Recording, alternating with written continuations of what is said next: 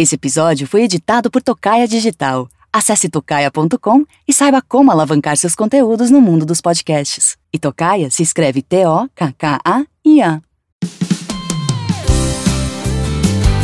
Palavras benditas.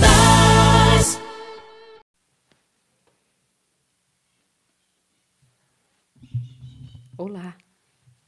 Sejam todos muito bem-vindos ao nosso Palavras Benditas de hoje. Tenho me dedicado a falar nesses dias a respeito do relacionamento mais especial entre um homem e uma mulher em termos de amor romântico, o casamento. Bendito seja Deus pelo casamento. Uma das relações mais desafiadoras, uma das relações mais desafiadoras. Contudo, guarda algo de muito especial. Deus criou o casamento entre homem e mulher lá no princípio. Ele disse que não era bom que o homem estivesse sozinho e criou o casamento. Ele nasce porque Deus vê que o casamento, o relacionamento entre um homem e uma mulher lhe faria bem. E todas as coisas que Deus criara, ele dissera que era muito boa. Tudo era muito, muito bom. E lá estava o casamento. Nós estamos falando de uma relação absolutamente abençoada, de uma instituição abençoada. Deus é bom. Deus é bom em pensar em nossas necessidades, pensar nas nossas necessidades emocionais, afetivas, para que a nossa espiritualidade também tenha a resposta de um e outro fazerem o bem um ao outro e assim os dois se fazerem uma só carne para a honra e para a glória de Deus. Bonito, não é? Apesar de ser desafiador estar casado, casada, porque você deixa de levar em consideração somente as suas vontades, os seus desejos e precisa prestar atenção no outro. Mas eu tenho me proposto a falar esses dias a respeito do fim dos relacionamentos. Porque nós precisamos encarar a realidade. E há muitos casamentos que chegaram ao fim, há muitos casamentos que estão no processo do fim. E eu fico muito pensativa, cuidadosa com quem fica sozinho, com quem fica envergonhado, envergonhada, sentindo muito a dor de ficar sozinha, sozinho. E muitas vezes ninguém se importa. Ninguém lhe dá atenção a não ser para dizer que ela deve fazer isto ou aquilo quanto a voltar e a restaurar e a assumir e levar sobre os ombros toda a responsabilidade. Parece que a gente não dá a devida atenção a quem está em sofrimento mesmo de fato. E acaba que tomamos a palavra de Deus para ferir ainda mais em lugar de usar a palavra de Deus para a finalidade que ela tem de exortar, sim, mas de, sobretudo, mostrar o amor de Deus, o poder de Deus, também disponível para os caídos, para os sofridos, para os enlutados, para os infelizes, para os que estão em lágrimas, em dor. Não está certo que nós sejamos tão insensíveis com quem foi deixado, traído, com quem está sozinho? Diante da, do reconhecimento de que o casamento é um dom de Deus, é uma bênção de Deus, nós precisamos, precisamos considerar que há muitos que têm o coração duro e que desprezaram o casamento e desprezaram o homem ou a mulher da sua mocidade. E sempre foi assim. Desde que o pecado entrou no mundo, sempre assim. Corações duros que não se importam com o valor do outro. Corações duros que não reconhecem o valor do outro, muito menos do casamento, da aliança, porque não reconhecem a Deus. No livro de Malaquias, no capítulo 1, o Senhor vai dizer palavras muito duras ao povo dos seus dias. Muito duras. Ele chega a dizer assim: Vocês me perguntam de que maneira vocês desprezam o meu nome? Vocês os contaminam dizendo que a mesa do Senhor não merece respeito. Vocês sacrificam animais cegos vocês oferecem animais aleijados e doentes, apresentam ofertas como estas a mim, mas experimentem apresentar ofertas como esta ao governador. E vejam se ele ficará satisfeito e se agradará de vocês, diz o Senhor dos Exércitos. Vão em frente, supliquem a Deus para que tenham compaixão de vocês, mas por que ele atenderia uma vez que apresentam esse tipo de oferta? Quem dera um de vocês fechasse as portas do templo para que não se acendesse em vão o fogo do meu altar. Eu não me agrado de vocês. Por que o Senhor diz palavras tão duras àquele povo? Estou lendo do livro de Malaquias, capítulo 1. Por que aquelas pessoas não adoravam a Deus de verdade?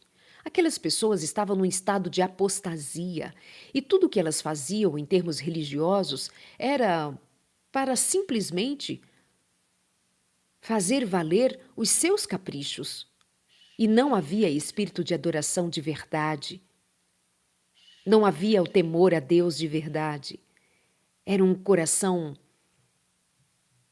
duro, teimoso, E o Senhor faz advertências.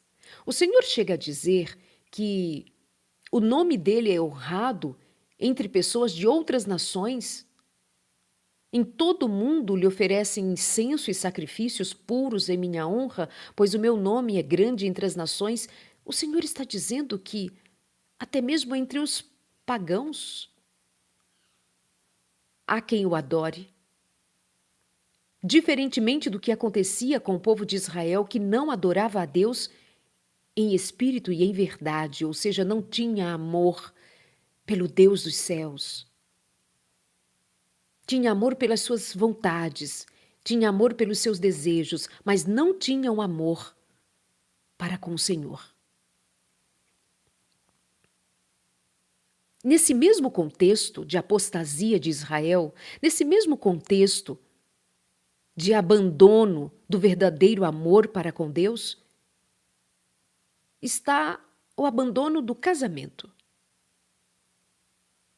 E ele vai dizer assim: Acaso o Senhor não fez uma só carne com sua esposa? Capítulo 2, verso 15. Acaso o Senhor não fez um só com sua esposa? Em corpo e em espírito vocês pertencem a Ele. E o que Ele quer? Dessa união quer filhos dedicados a Ele. Portanto, guardem o seu coração e permaneçam fiéis à esposa da sua mocidade, pois eu odeio o divórcio. Diz o Senhor de Israel: divorciar-se da sua esposa é cobri-la de crueldade. Olha o reconhecimento do Senhor. Num povo que estava passando por um estado de apostasia, abandonando ao Senhor, o coração egoísta, cruel, maldoso, que oferece a Deus sacrifícios de animais aleijados, cegos, doentes. Quando o Senhor pedia que o sacrifício fossem feitos de animais sãos, perfeitos, porque havia um significado nisto. O sacrifício apontava para Jesus. Mas eles não estavam nem aí.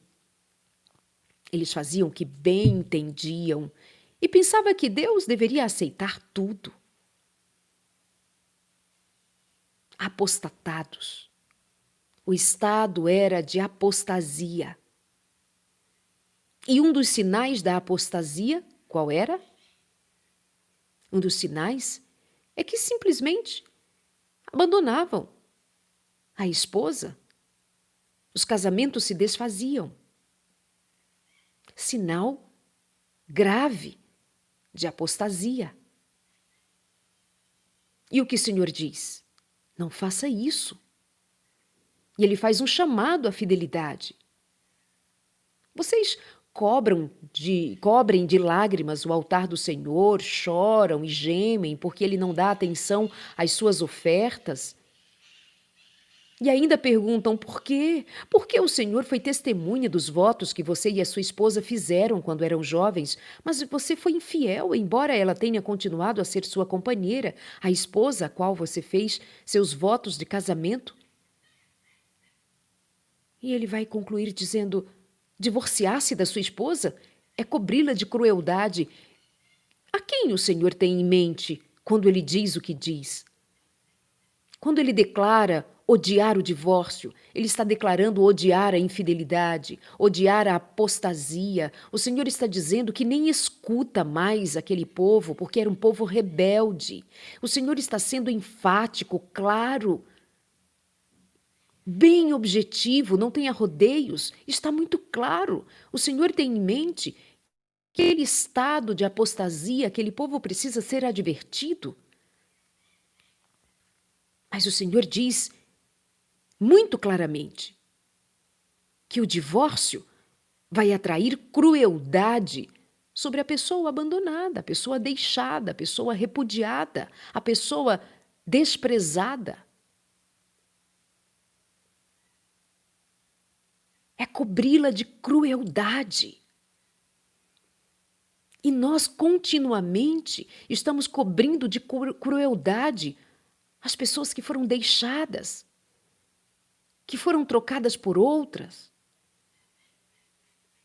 que foram envergonhadas, traídas, repudiadas.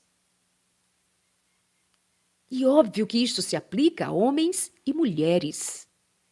Por favor, sejamos maduros.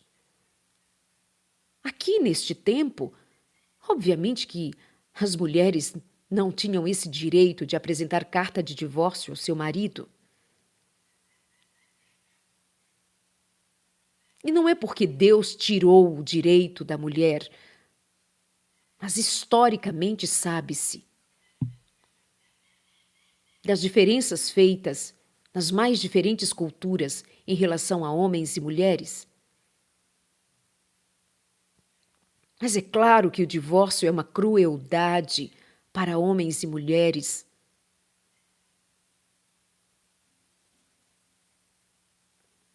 Divorciar-se da sua esposa é cobri-la de crueldade. Eu quero muito que você preste atenção nisso. O divórcio implica em crueldade quando um escolheu ir embora, viver sua vida, viver suas alegrias, novo relacionamento, não quero mais, traindo, mentindo, repudiando, deixando-a sozinha, deixando-o só para viver os seus prazeres. Sabe como nós muitas vezes perpetuamos o erro de trazer crueldade sobre uma vida? Sabe como?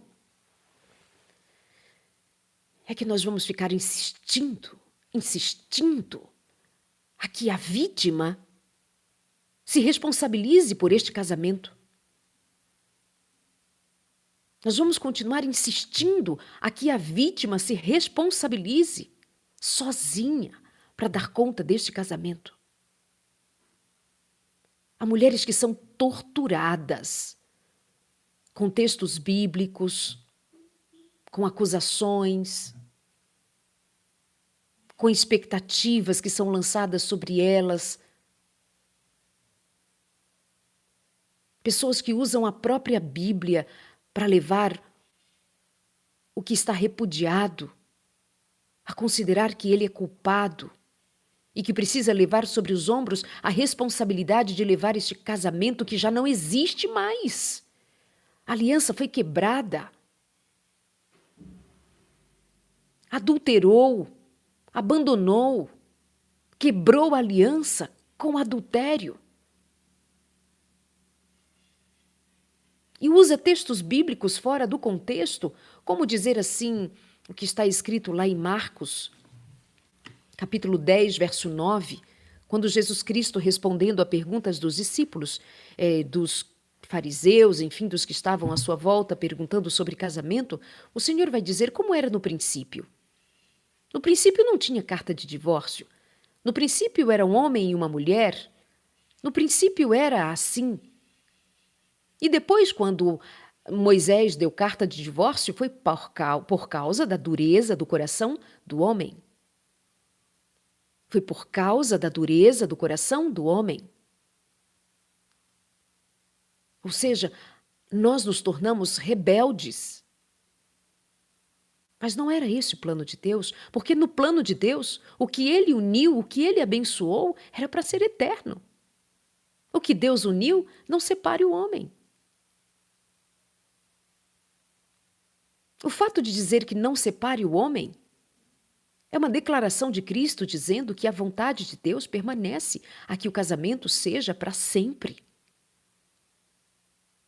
E que a dureza do coração do homem não deve levá-lo a dar carta de divórcio, mas antes deveria considerar a vontade de Deus. Mas essa palavra está sobre aquele que se refere sobre o casamento e deveria estar na memória dos que repudiam o casamento, dos que abandonam e quebram a aliança do casamento. Mas resta uma palavra para os que ficam sozinhos. Ah, mas ficam. Sabe o que é comum dizer? Muito comum dizer assim. Você precisa lutar para restaurar o seu casamento. Lute pelo seu casamento. Lute para restaurar o seu casamento. Nunca desista. Ore, ore, ore sem cessar. Lute com todas as armas espirituais para o seu marido, para sua mulher voltar. Isso está absolutamente de acordo com a vontade de Deus. Mas devamos ter cuidado para não levar as pessoas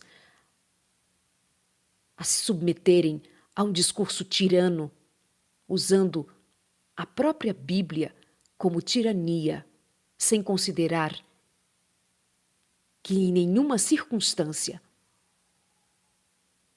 o Senhor Jesus submete a vida de alguém ao sofrimento que muitos consideram ser necessário levar. Dizer expressões como você tem que esperar. Não pode desistir nunca. Você sabe o que significa nunca para uma pessoa que está em sofrimento? É demais. Não é à toa que muitos estão esperando há 5, 10, 15 anos para o seu casamento ser restaurado. Enquanto o outro vive a sua vida, enquanto o outro está curtindo, tem alguém que foi repudiado, tem alguém que foi deixado, morrendo à míngua.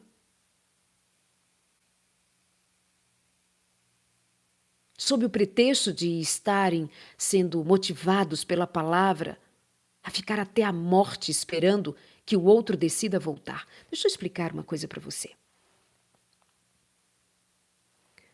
Uma moça me, me escreveu dizendo Darleide, assim como Ana, a mãe de Samuel, orou, orou, orou, até que Deus lhe deu um filho. Queridos, tenhamos cuidado ao aplicar a palavra sem considerar o que realmente nós estamos dizendo por meio, entendendo por meio daquela palavra. E ela dizia assim, Darleide, mas é, Ana orou, orou, orou, até que o Senhor deu a ela um filho. E assim nós devemos orar, orar, orar, até que o marido volte para casa, até que ele volte, esse casamento seja restaurado. Nós precisamos ter a fé de Ana. Eu disse, então por que, que tantas pessoas que oram ainda não alcançaram depois de tantos anos? E ela chega a dizer: porque não sabem orar? Porque elas não têm fé suficiente? Amados, além de ser repudiado, além de ser deixado, além de ser traído, além de ver o seu o seu ex-marido, sua ex-esposa desfilar com seus novos prazeres, novos amores, além disso, você ainda é acusada de não ter fé, de não saber orar, de não confiar em Deus? Falem para mim, isso é justo? Isso, isso é justo? Ou só acrescenta crueldade sobre a vida do que está em sofrimento? É justo que alguém que já está em sofrimento tremendo, é justo que uma pessoa que foi deixada, rejeitada, rejeitada, trocada por outra pessoa, ela ainda carregue o peso de ser acusada de não ter fé, e é por isso que o seu marido ainda não voltou, porque você não tem fé. É por isso que o seu casamento não foi restaurado, porque você não tem fé. É isso mesmo que nós vamos considerar amor? Isso é uma crueldade.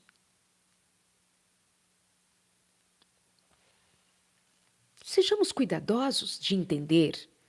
Veja bem, lá na primeira carta de Paulo a Timóteo, capítulo 2, verso 3 e 4, diz que o Senhor Jesus ele gostaria de salvar a todos, que ele predestinou a todos para a salvação, a quem ele quer que todos sejam salvos. Eu pergunto para vocês: todas as pessoas serão salvas? Todas as pessoas serão salvas, sim ou não? Porque a palavra diz que o Senhor quer que todos sejam salvos. Mas quem tem um mínimo de conhecimento, todas as pessoas serão salvas? Não, não serão salvas, porque muitas não quererão a salvação, darão as costas para o Senhor. Não aceitarão o convite da graça de Jesus Cristo. Insistirão em seus pecados. Certa feita, Jesus disse assim: Olha, oh Jerusalém, foi um lamento de, de Jesus sobre Jerusalém. Ele disse: Ó oh, Jerusalém, que mata os teus profetas. Porque muitos profetas foram enviados a Jerusalém, chamando-os para se voltarem para o Senhor, e aqueles não quiseram. E mataram os profetas. Disseram não à voz de Deus por meio dos profetas. E aí Jesus vai dizer assim: Ó oh, Jerusalém, Quantas vezes eu quis juntar vocês para mim, como uma galinha junta os seus pintinhos embaixo das suas asas, mas vocês não quiseram. Pergunto para vocês: é que Jesus não teve fé? É que Jesus não sabe orar? É que Jesus não tem poder? Para convencer o coração das pessoas? Então ele falhou em sua missão. É isso que você pode estar pensando, se em algum momento considerar que não, vai voltar, vai restaurar, vai acontecer. Tenha calma. Tenha muita calma nesta alma. E descubra primeiro quem é Deus. Deus não é um Deus arbitrário violento que vai empurrando a porta, derrubando a porta do coração de alguém para fazê-la convencer-se de voltar a obedecê-lo, voltar ao primeiro amor, voltar à mulher da sua mocidade, ao homem, o que for. O que, que é isso? Vocês estão derrubando por terra o princípio do livre-arbítrio. Orar sim, orar sem cessar, clamar sim. Mas então o que é isso que o apóstolo Paulo está dizendo lá em 1 Coríntios 7, 16? Alguém sabe me explicar o que é isso? Paulo, por acaso, ele estava louco dizer, ao dizer o que disse? Leia comigo. 1 Coríntios, capítulo 7, verso 16. Vamos entender que absurdo é este que o apóstolo Paulo diz na primeira carta aos Coríntios. Ele vai dizer assim: olha, a esposa não deve se separar do seu marido. Mas se o fizer, que permaneça solteira ou se reconcilie com ele. E o marido não deve se separar da esposa. Se, porém, o cônjuge descrente insistir em se separar, deixe-o ir. Nesses casos, o irmão ou a irmã não está mais preso a outra pessoa, pois Deus o chamou. Ei, pois Deus o chamou para viver em paz. Você, esposa, como sabe que o seu marido poderia ser salvo por sua causa? E você, marido, como você sabe que a sua esposa poderia ser salva por sua causa? Essa pergunta de Paulo ela é muito intrigante. Paulo discorre no capítulo 7 falando sobre casamento, compromisso, a seriedade, os deveres. Diz para não se separar, diz mesmo até para não se separar do descrente. Caso ele queira ficar, não se separem. Mas se ele quiser ir embora, nestes casos o irmão ou a irmã não está mais preso a outra pessoa, pois Deus o chamou para viver em paz. Por acaso você, esposa, sabe se seu marido poderia ser salvo por sua causa? Ou seja, o apóstolo Paulo considera que é real a possibilidade de o outro não querer, de o outro não voltar. Essa é uma realidade com a qual nós precisamos lidar. E por que, que eu digo o que estou dizendo?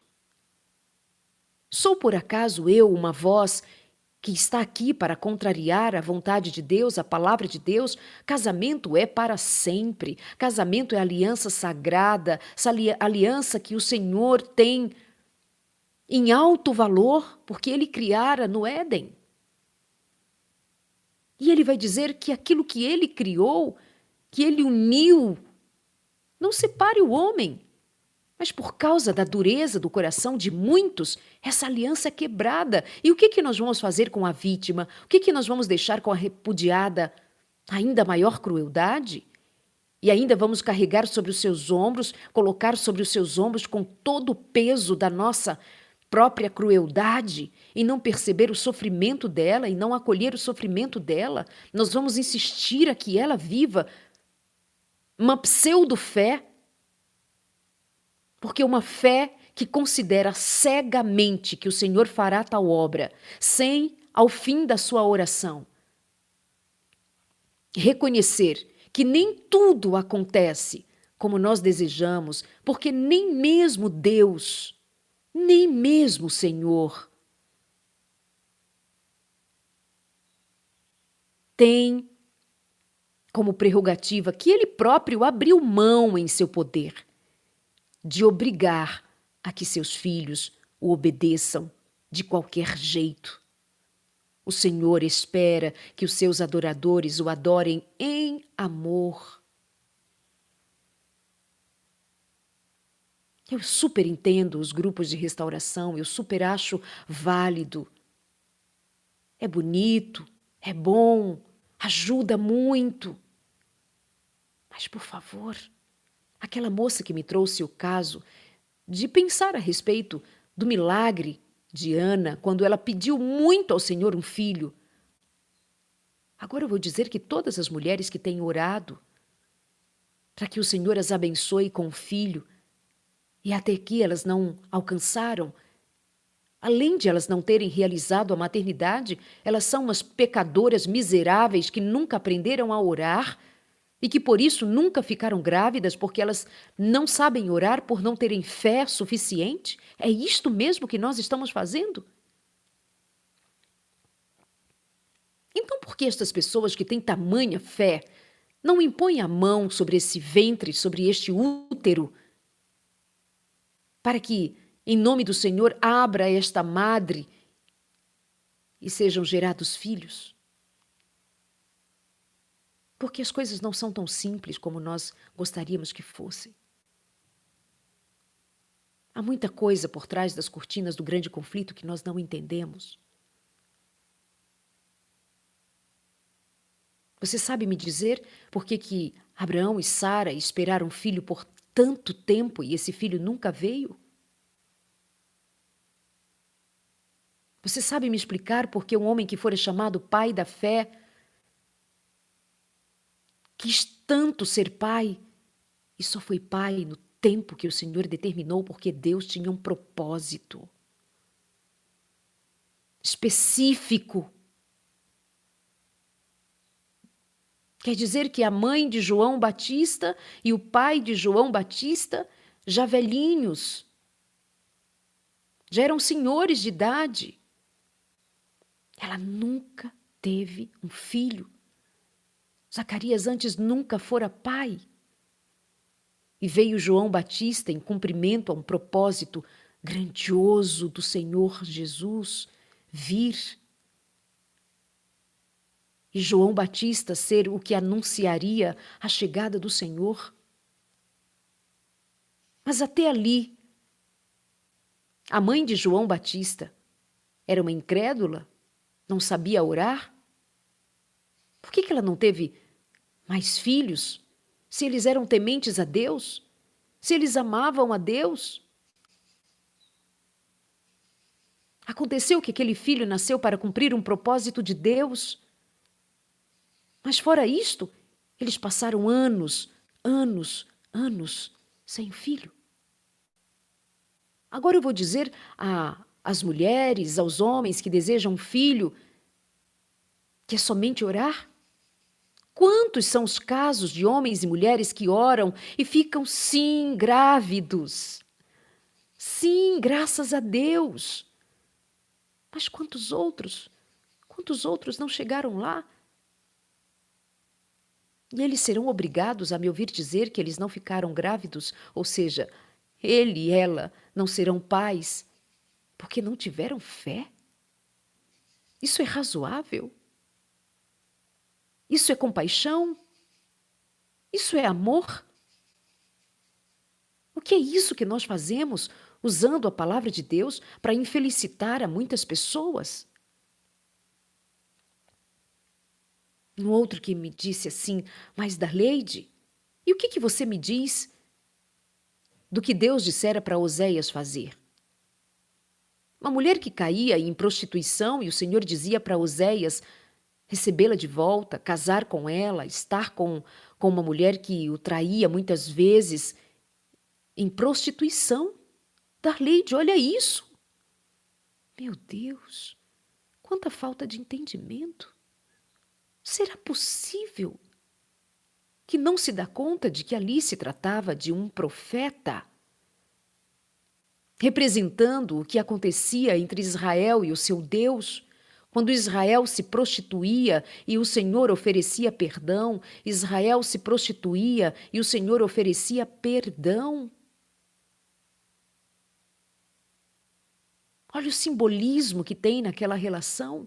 Olha o simbolismo que tem naquilo. Você acredita que se fosse dessa maneira, Jesus teria dito o que disse? Vou ler para você. Vamos ao livro de Marcos, Palavra de Deus, Evangelho de Marcos.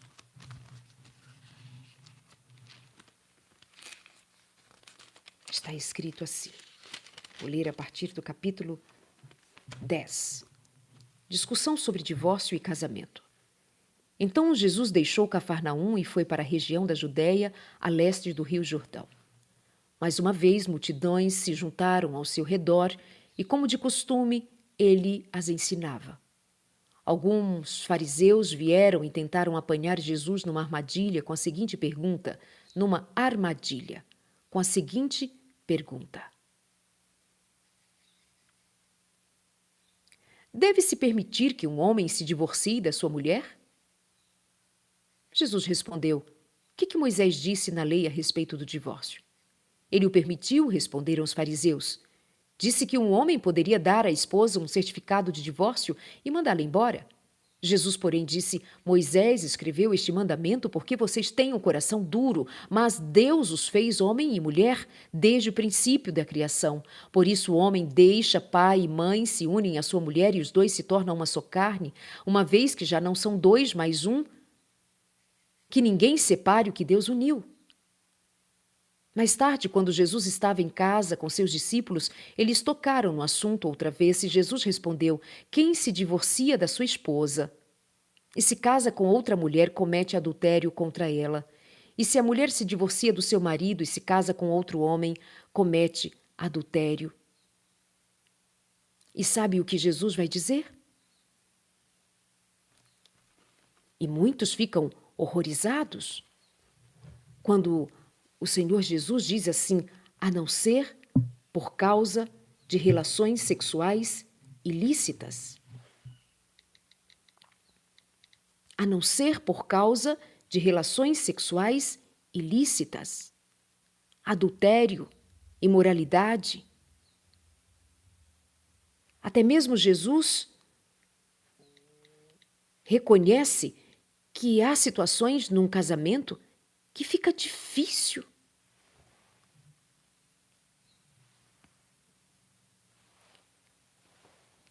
Oi? Achei que tivesse perdido o áudio aqui com vocês. A não ser por causa. Mateus 19, 9. Vou ler com você aqui. Mateus 19, verso 9. Eu, porém, vos afirmo: todo aquele que se divorciar da sua esposa, a não ser por imoralidade sexual, e se casar com outra mulher, está cometendo adultério. Até mesmo Jesus Cristo entende que, por causa da dureza do coração de muitos, há casamentos que terminam por causa da dureza do coração de muitos em cometer adultério, todo aquele que se divorcia da sua esposa, a não ser por imoralidade, por infidelidade, imoralidade sexual e se casar com outra mulher, estará cometendo adultério. Essa é uma linguagem da Bíblia King James atualizada. Vou ler na versão de João Ferreira de Almeida atualizada. Eu vos digo, porém, que qualquer que repudiar a sua mulher, a não ser por causa de infidelidade, e casar com outra, comete adultério. A não ser. Você sabe me explicar o que significa este a não ser que Jesus diz? É porque Jesus Cristo reconhece que há circunstâncias em que o casamento foi levado a tão grande degradação que acabou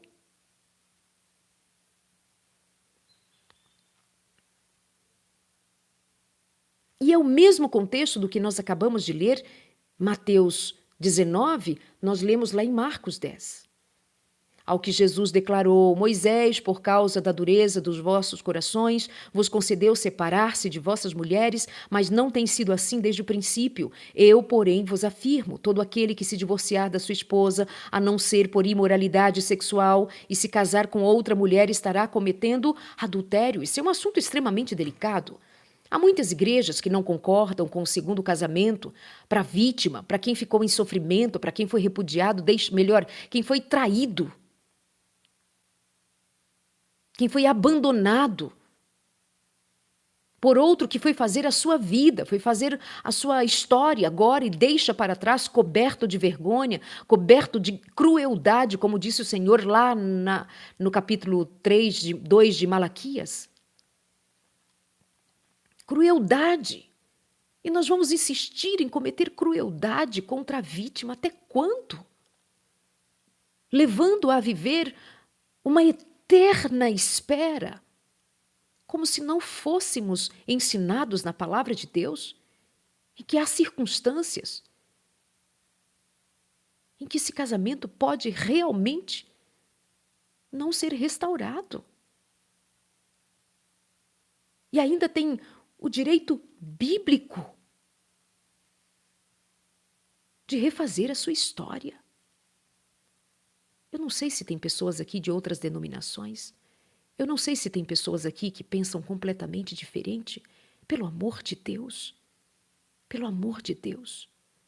Não saia daqui dizendo que há algo favorável à dissolução de casamento porque o arroz queimou.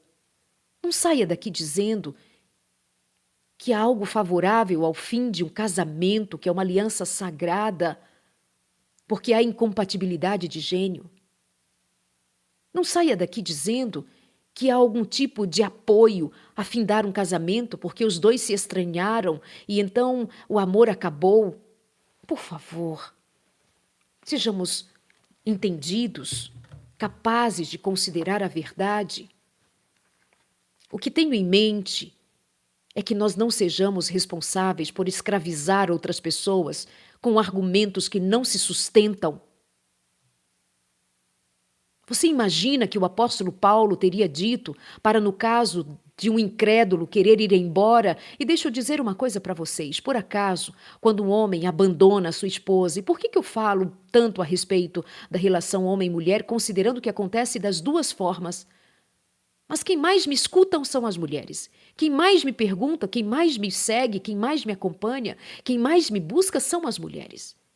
Então é óbvio que eu tenho em mente falar ao coração das mulheres, porque muito é esperado destas mulheres, com bastante crueldade, levando-as a considerar que o casamento acabou por culpa delas, porque elas não fizeram isto ou aquilo que deveriam ter feito. E que agora que o outro foi embora, é responsabilidade dela e buscar, perdoar e orar e querer e fazer e acontecer num sem fim. Quando esse casamento já acabou, a aliança foi quebrada pelo indivíduo que traiu ao Senhor, abandonou a Deus, derrubou o altar e foi viver com uma mulher que não é a sua mulher, assim como cabe dizer que foi viver com um homem que não era o seu marido. Mas o meu ponto é usar a palavra para trazer uma realidade que não se sustenta em deixar uma mulher esperando 10 anos, 15 anos, 20 anos, esperando que o seu marido volte quando ele já tem filhos com outra, quando ele já tem uma vida com outra mulher, quando ele toca a sua vida. E essa mulher vai ficar esperando até 50, 60, 70 anos de idade, uma vida inteira, porque ninguém avisou para ela que Jesus Cristo disse: a não ser por causa de relações sexuais ilícitas, ou seja, havendo relações sexuais ilícitas, havendo adultério, a vítima do adultério tenha liberdade de perdoar, caso o outro queira o perdão, ou não. É da vontade de Deus sempre que haja perdão. Mas levar uma mulher a ficar anos e anos e anos da sua vida pensando que Deus vai obrigar um faraó a voltar para casa e recebê-la como esposa, porque alguns casamentos foram restaurados assim? É preciso bastante cautela para que nós não sejamos responsáveis por, por imprimir crueldade em fazer alguém perder uma vida, esperando por quem não vai voltar. Vou lembrar a você o que o apóstolo Paulo diz no capítulo 7 de 1 Coríntios. Quem garante que você vai salvar o seu marido que foi embora? Que tem o coração duro, incrédulo. O meu ponto é: estamos sendo cruéis com a vítima ou amorosos com ela? Estamos realmente é, animando-a a crer ou animando-a em desconhecer o que a palavra de Deus diz? Ter fé, orar sem cessar, esperar, confiar, Deus opera milagres, mas agora faço lembrar, lembra do que nós conversamos na mensagem de ontem? Pessoas que tornam o seu casamento um ídolo? Pessoas que tornam o seu marido ou a sua esposa um ídolo? Criamos ídolos para adorarmos, reverenciarmos, cultuarmos em lugar de Deus? E para você não dizer que eu não sei o que é casamento restaurado, para você não dizer que eu tenho alguma alguma incongruência. Eu escrevi um livro inteiro sobre casamento e o tema dele é Amor sem fim. Porque eu acredito no Deus do casamento. Mas o que eu desconfio é da dureza do coração humano. E o que eu sei é que o Senhor não obriga Faraó a se converter.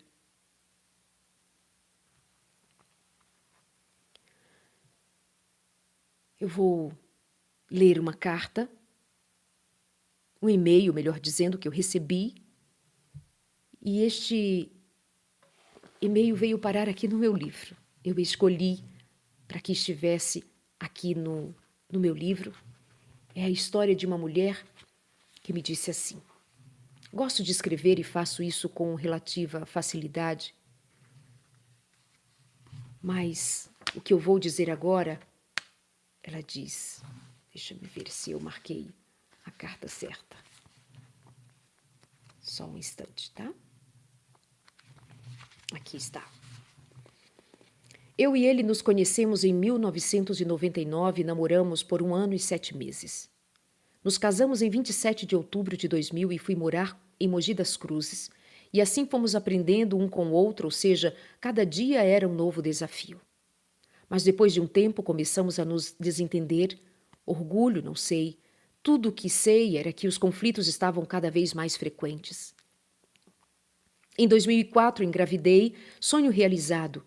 Esperávamos não apenas uma, mas duas meninas. Isso foi um ano de muito desafio, ou melhor, isso foi um novo desafio. Afinal, durante a minha gestação, fiquei muito debilitada, nasceram as minhas filhas muito pequenas e uma das meninas ficou mais 15 dias na UTI. A partir dali começamos a nos preocupar demais com elas, já que precisavam de muitos cuidados médicos e em meio a esta este turbilhão de aflição e preocupações, tantas idas e vindas ao hospital, o que já era algo tão frequente, percebemos que havíamos esquecido de não nutrir e cuidar do amor que tínhamos um pelo outro, sendo assim o que já não estava bem foi piorando ainda mais.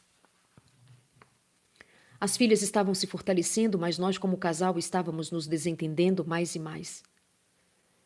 Pensei em ser forte e resisti, resolvi ir com as minhas filhas. Aí eles se separaram, né? Eu pulei aqui um parágrafo. Diz assim: é, estávamos ficando cada vez mais distantes até que, após dois anos de muito conflito entre nós, ele resolveu sair de casa. Assim como através de cartas ele havia me conquistado, ele usou aquilo que havia me aproximado para agora dizer que me amava, mas precisava de um tempo que estava perdido e foi embora. Pensei em ser forte, resolvi ir com as minhas filhas para o Paraná, contei com a ajuda da minha família e quando estava começando a me recuperar, ele foi nos visitar. Conversamos, brigamos e vimos que não tinha como tentar uma reconciliação. Cada vez que nos víamos, nos primeiros minutos parecia que ia ficar tudo bem. No entanto, em seguida vinham as brigas, as discussões e, por fim, as ofensas, até que o divórcio se tornou inevitável e agora sim o pior havia chegado. Com o divórcio entrei em depressão, pois parecia que um pedaço de mim tinha sido arrancado. E assim a vida seguia triste, parecia não ter sentido. E cada vez que eu via o meu ex-marido ficava confusa, pois eu não aceitava o meu lar desfeito e as minhas filhas crescendo sem o pai presente no lar, que, por direito, era nosso. O lar que Deus formou para nós, afinal, sempre acreditei no que diz a palavra de Deus: o que ele uniu, não separe o homem. Sendo assim, sempre que ele se aproximava, parece que nascia de novo aquela esperança. As meninas crescendo, e eu podia olhar no fundo dos olhinhos delas e ver a tristeza que estava por trás daqueles semblantes tão inocentes. Foi aí que eu resolvi acreditar em Deus, restaurar e fazer novas todas as coisas. Comecei a orar, buscar com fé. Aliás, acho que, na verdade, nunca tinha perdido a esperança.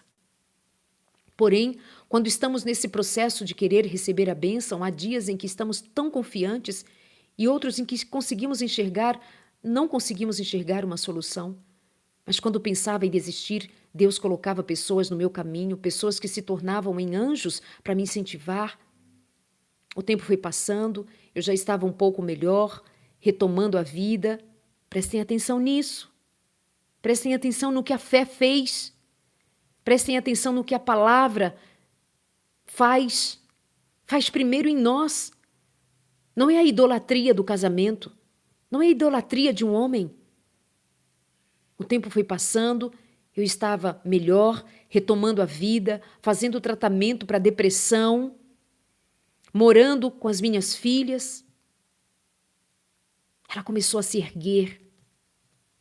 Esse é um ponto importante para mim.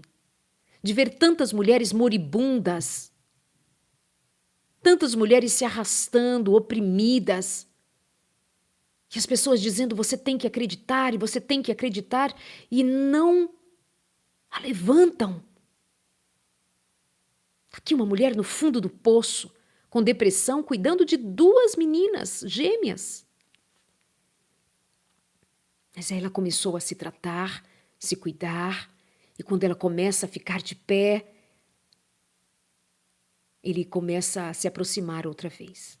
Até que um dia, ao saber da minha história, o pastor nos pediu para darmos uma oportunidade.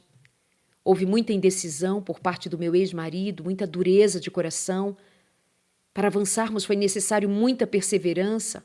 Foi permitido agir de Deus pouco a pouco, que a transformação do coração dele e no meu também ocorreu.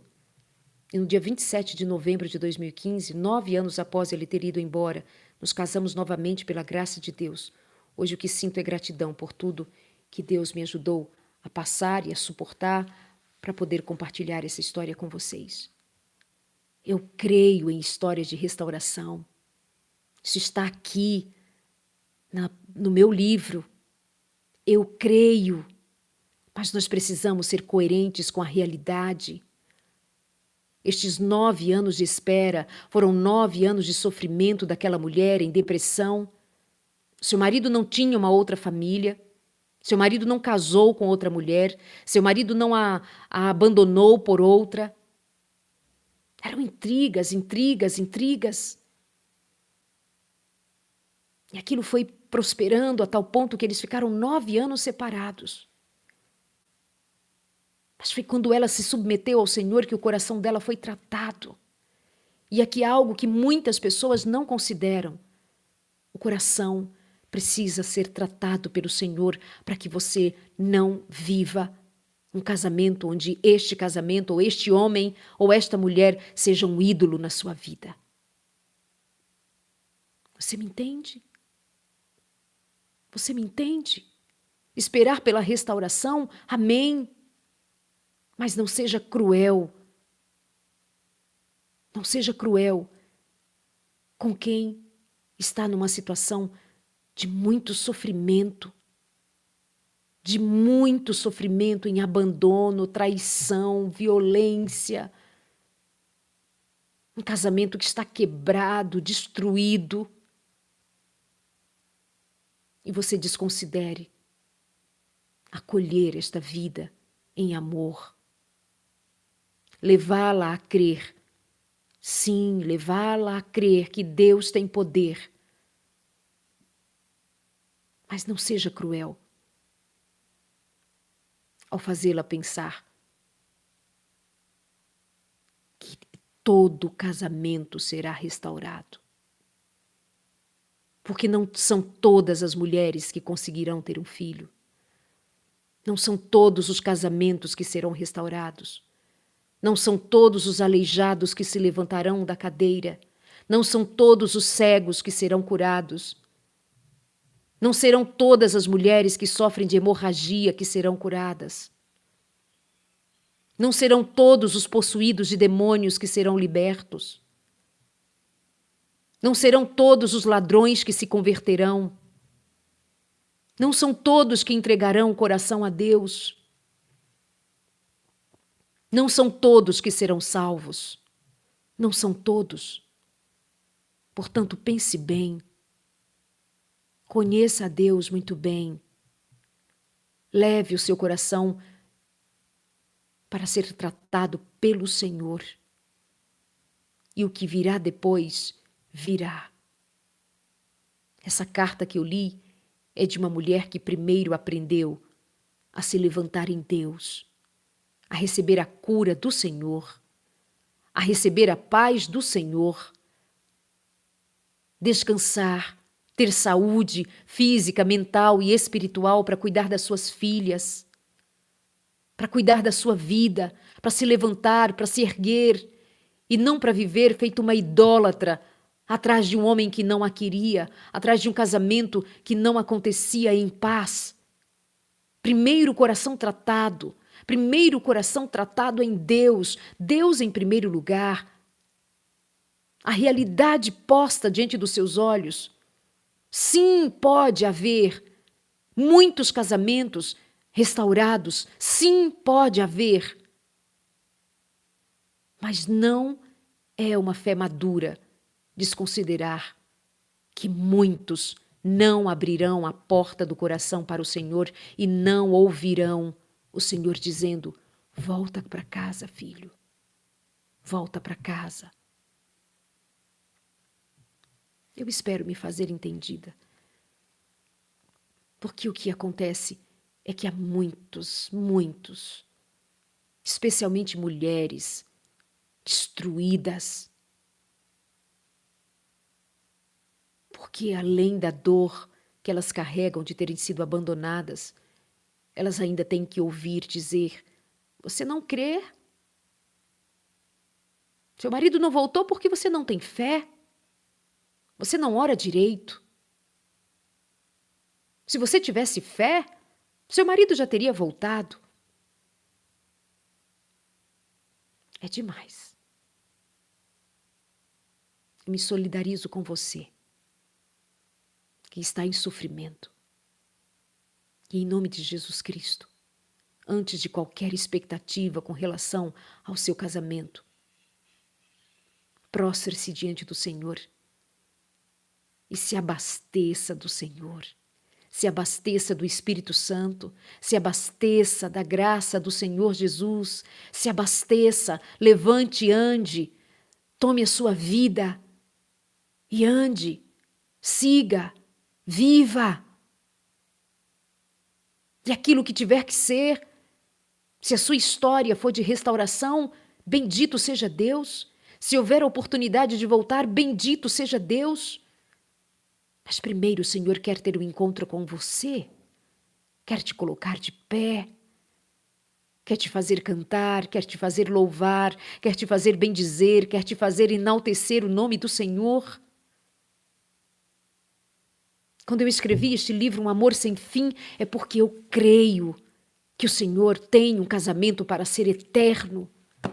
Mas quando por causa da dureza do coração de alguém essa aliança é quebrada, vai primeiro ser necessário voltar-se inteiramente para o Senhor, a começar por você.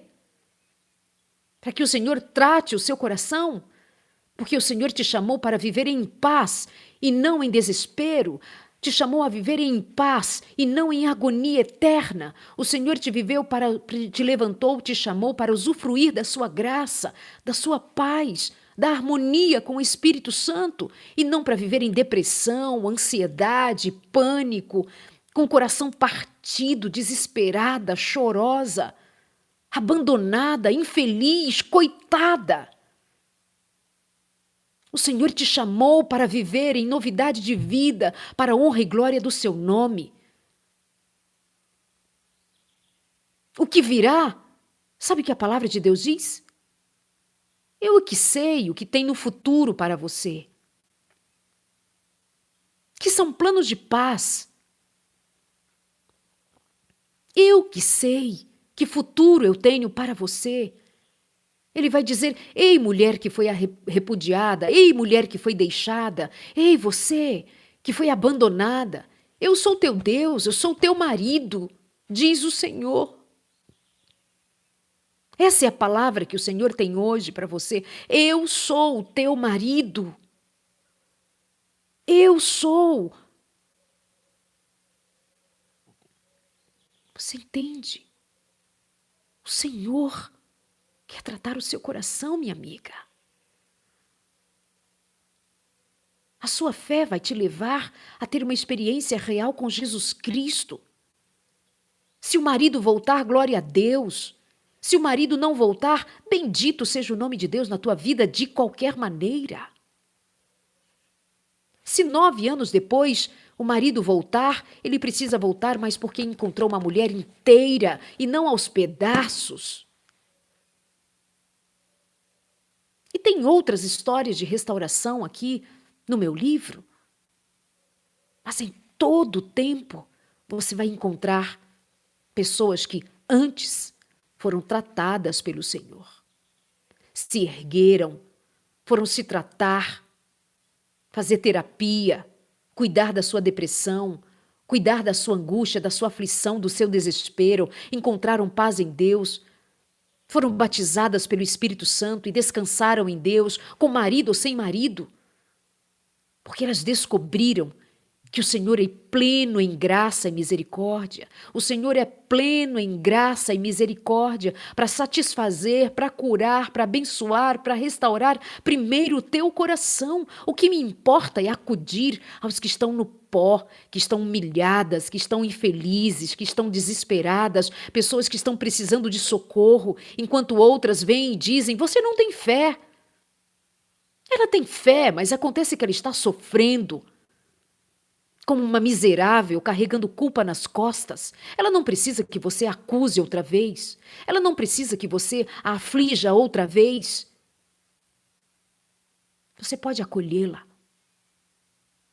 levantá-la, ouvir a sua história. Cada caso é um caso. Cada história é uma história. A história de Ana é a história de Ana, mãe de Samuel, que teve um filho e devolveu esse filho para Deus. A história de Oséias é a história de Oséias, num propósito, num contexto entre ele, Deus e o povo de Deus. A história de Deus, com cada um individualmente, é uma história única. Não é porque a sua história é a sua história que precisa se aplicar a todos de igual maneira. Quando Jesus Cristo diz a não ser por causa de relações sexuais ilícitas, a não ser por causa de infidelidade, a não ser por causa de imoralidade. O Senhor Jesus está reconhecendo que há alguém ali que precisa de uma outra chance para ser feliz. Por que, que você insiste em tirar esta palavra do contexto? Por que, que você não abre os seus olhos e o seu entendimento para a realidade? Como ela é, explícita na palavra de Deus. É da vontade do Senhor que aquilo que Deus uniu não separe o homem. Mas acima de tudo, o Senhor tem em mente socorrer os aflitos, os desesperados, os angustiados, quando Ele diz: se o teu marido faltar, eu sou o teu marido. Eu sou o teu marido. Quem está dizendo? É o Senhor. Porque o Senhor atende a necessidade do aflito, a angústia do aflito. Mas sabe-se que o Senhor não tem como obrigar o coração de alguém a se abrir quando esse coração é duro. O Espírito Santo vai fazer apelos, o Espírito Santo vai fazer apelos, mas significa dizer que todos a quem o Espírito Santo apela ouvirá o chamado? Falta entendimento em muitos de nós. Falta entendimento. Falta o cuidado de abrir a palavra e encontrar-se ali com o Senhor e a sua verdade. Isaías 54, verso 5. Pois o teu Criador é o teu esposo, o Senhor dos exércitos é o seu nome.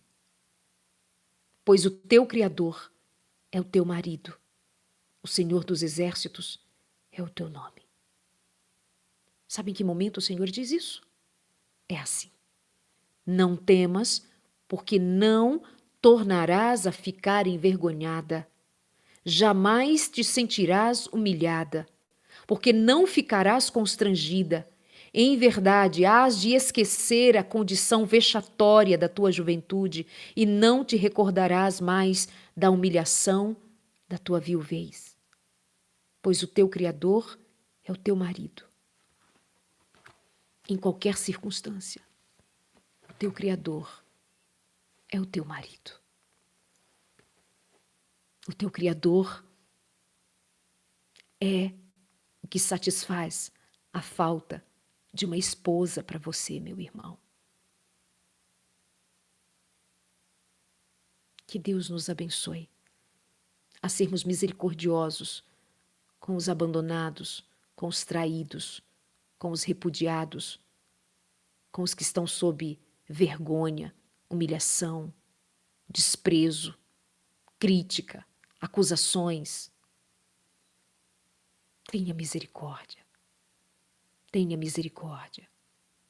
Há um sem número de pessoas carecendo de misericórdia. Que Deus os abençoe. Que a graça de Deus nos faça ter visão clara entre o ideal e o real.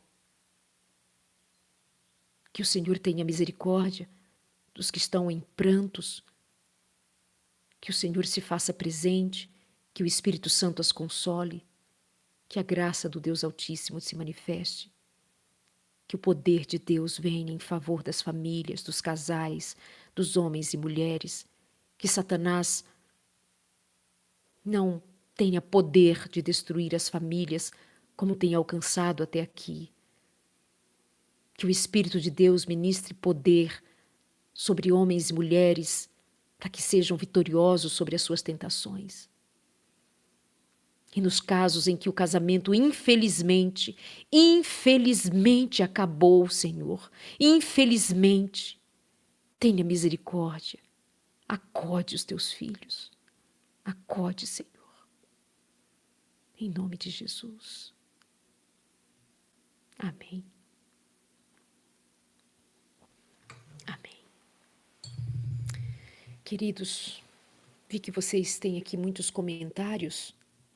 Deixa, ui, deixa eu vir aqui. É, vocês estão de acordo que nós continuemos os nossos encontros aqui no YouTube? Ou era melhor para vocês lá no Instagram? Está tudo bem aqui? O que, que vocês acham? Hum? Sim, Edith. Sim. Então tá bom. Deixa eu ver o que vocês estavam comentando antes. Alguns comentários. Deus abençoe você. Amém. Glória a Deus. Bendito seja o nome do Eterno. Passei por uma traição no meu casamento mas eu venci através de muita ajuda de Deus, com muita oração e com ajuda na terapia, eu venci. É isso aí. Bendito seja o nome. São tantos em sofrimento.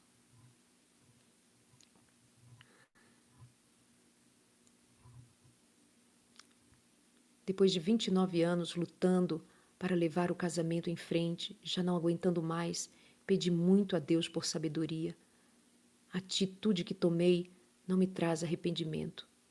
Agora tenho paz. 29 anos, né, Sônia? 29 anos. Agora, nesse momento, eu estou te assistindo, estou em prantos. Você está falando comigo agora, estou destruída por causa do meu casamento. São 17 anos enganando a mim mesma. Eu não tenho coragem, minha amiga. Eu não tenho coragem de dizer para você, depois de 17 anos de sofrimento, que é assim mesmo. Continue sofrendo. Continue sofrendo. Eu não sei o que você passa. Eu não sinto o que você sente. Eu não posso dizer para você, é assim mesmo, aguente mais 17 anos. Isso não seria justo. Mas eu digo, leve a sua situação ao Senhor. Considere com o Senhor o que você fará dos seus dias seguintes.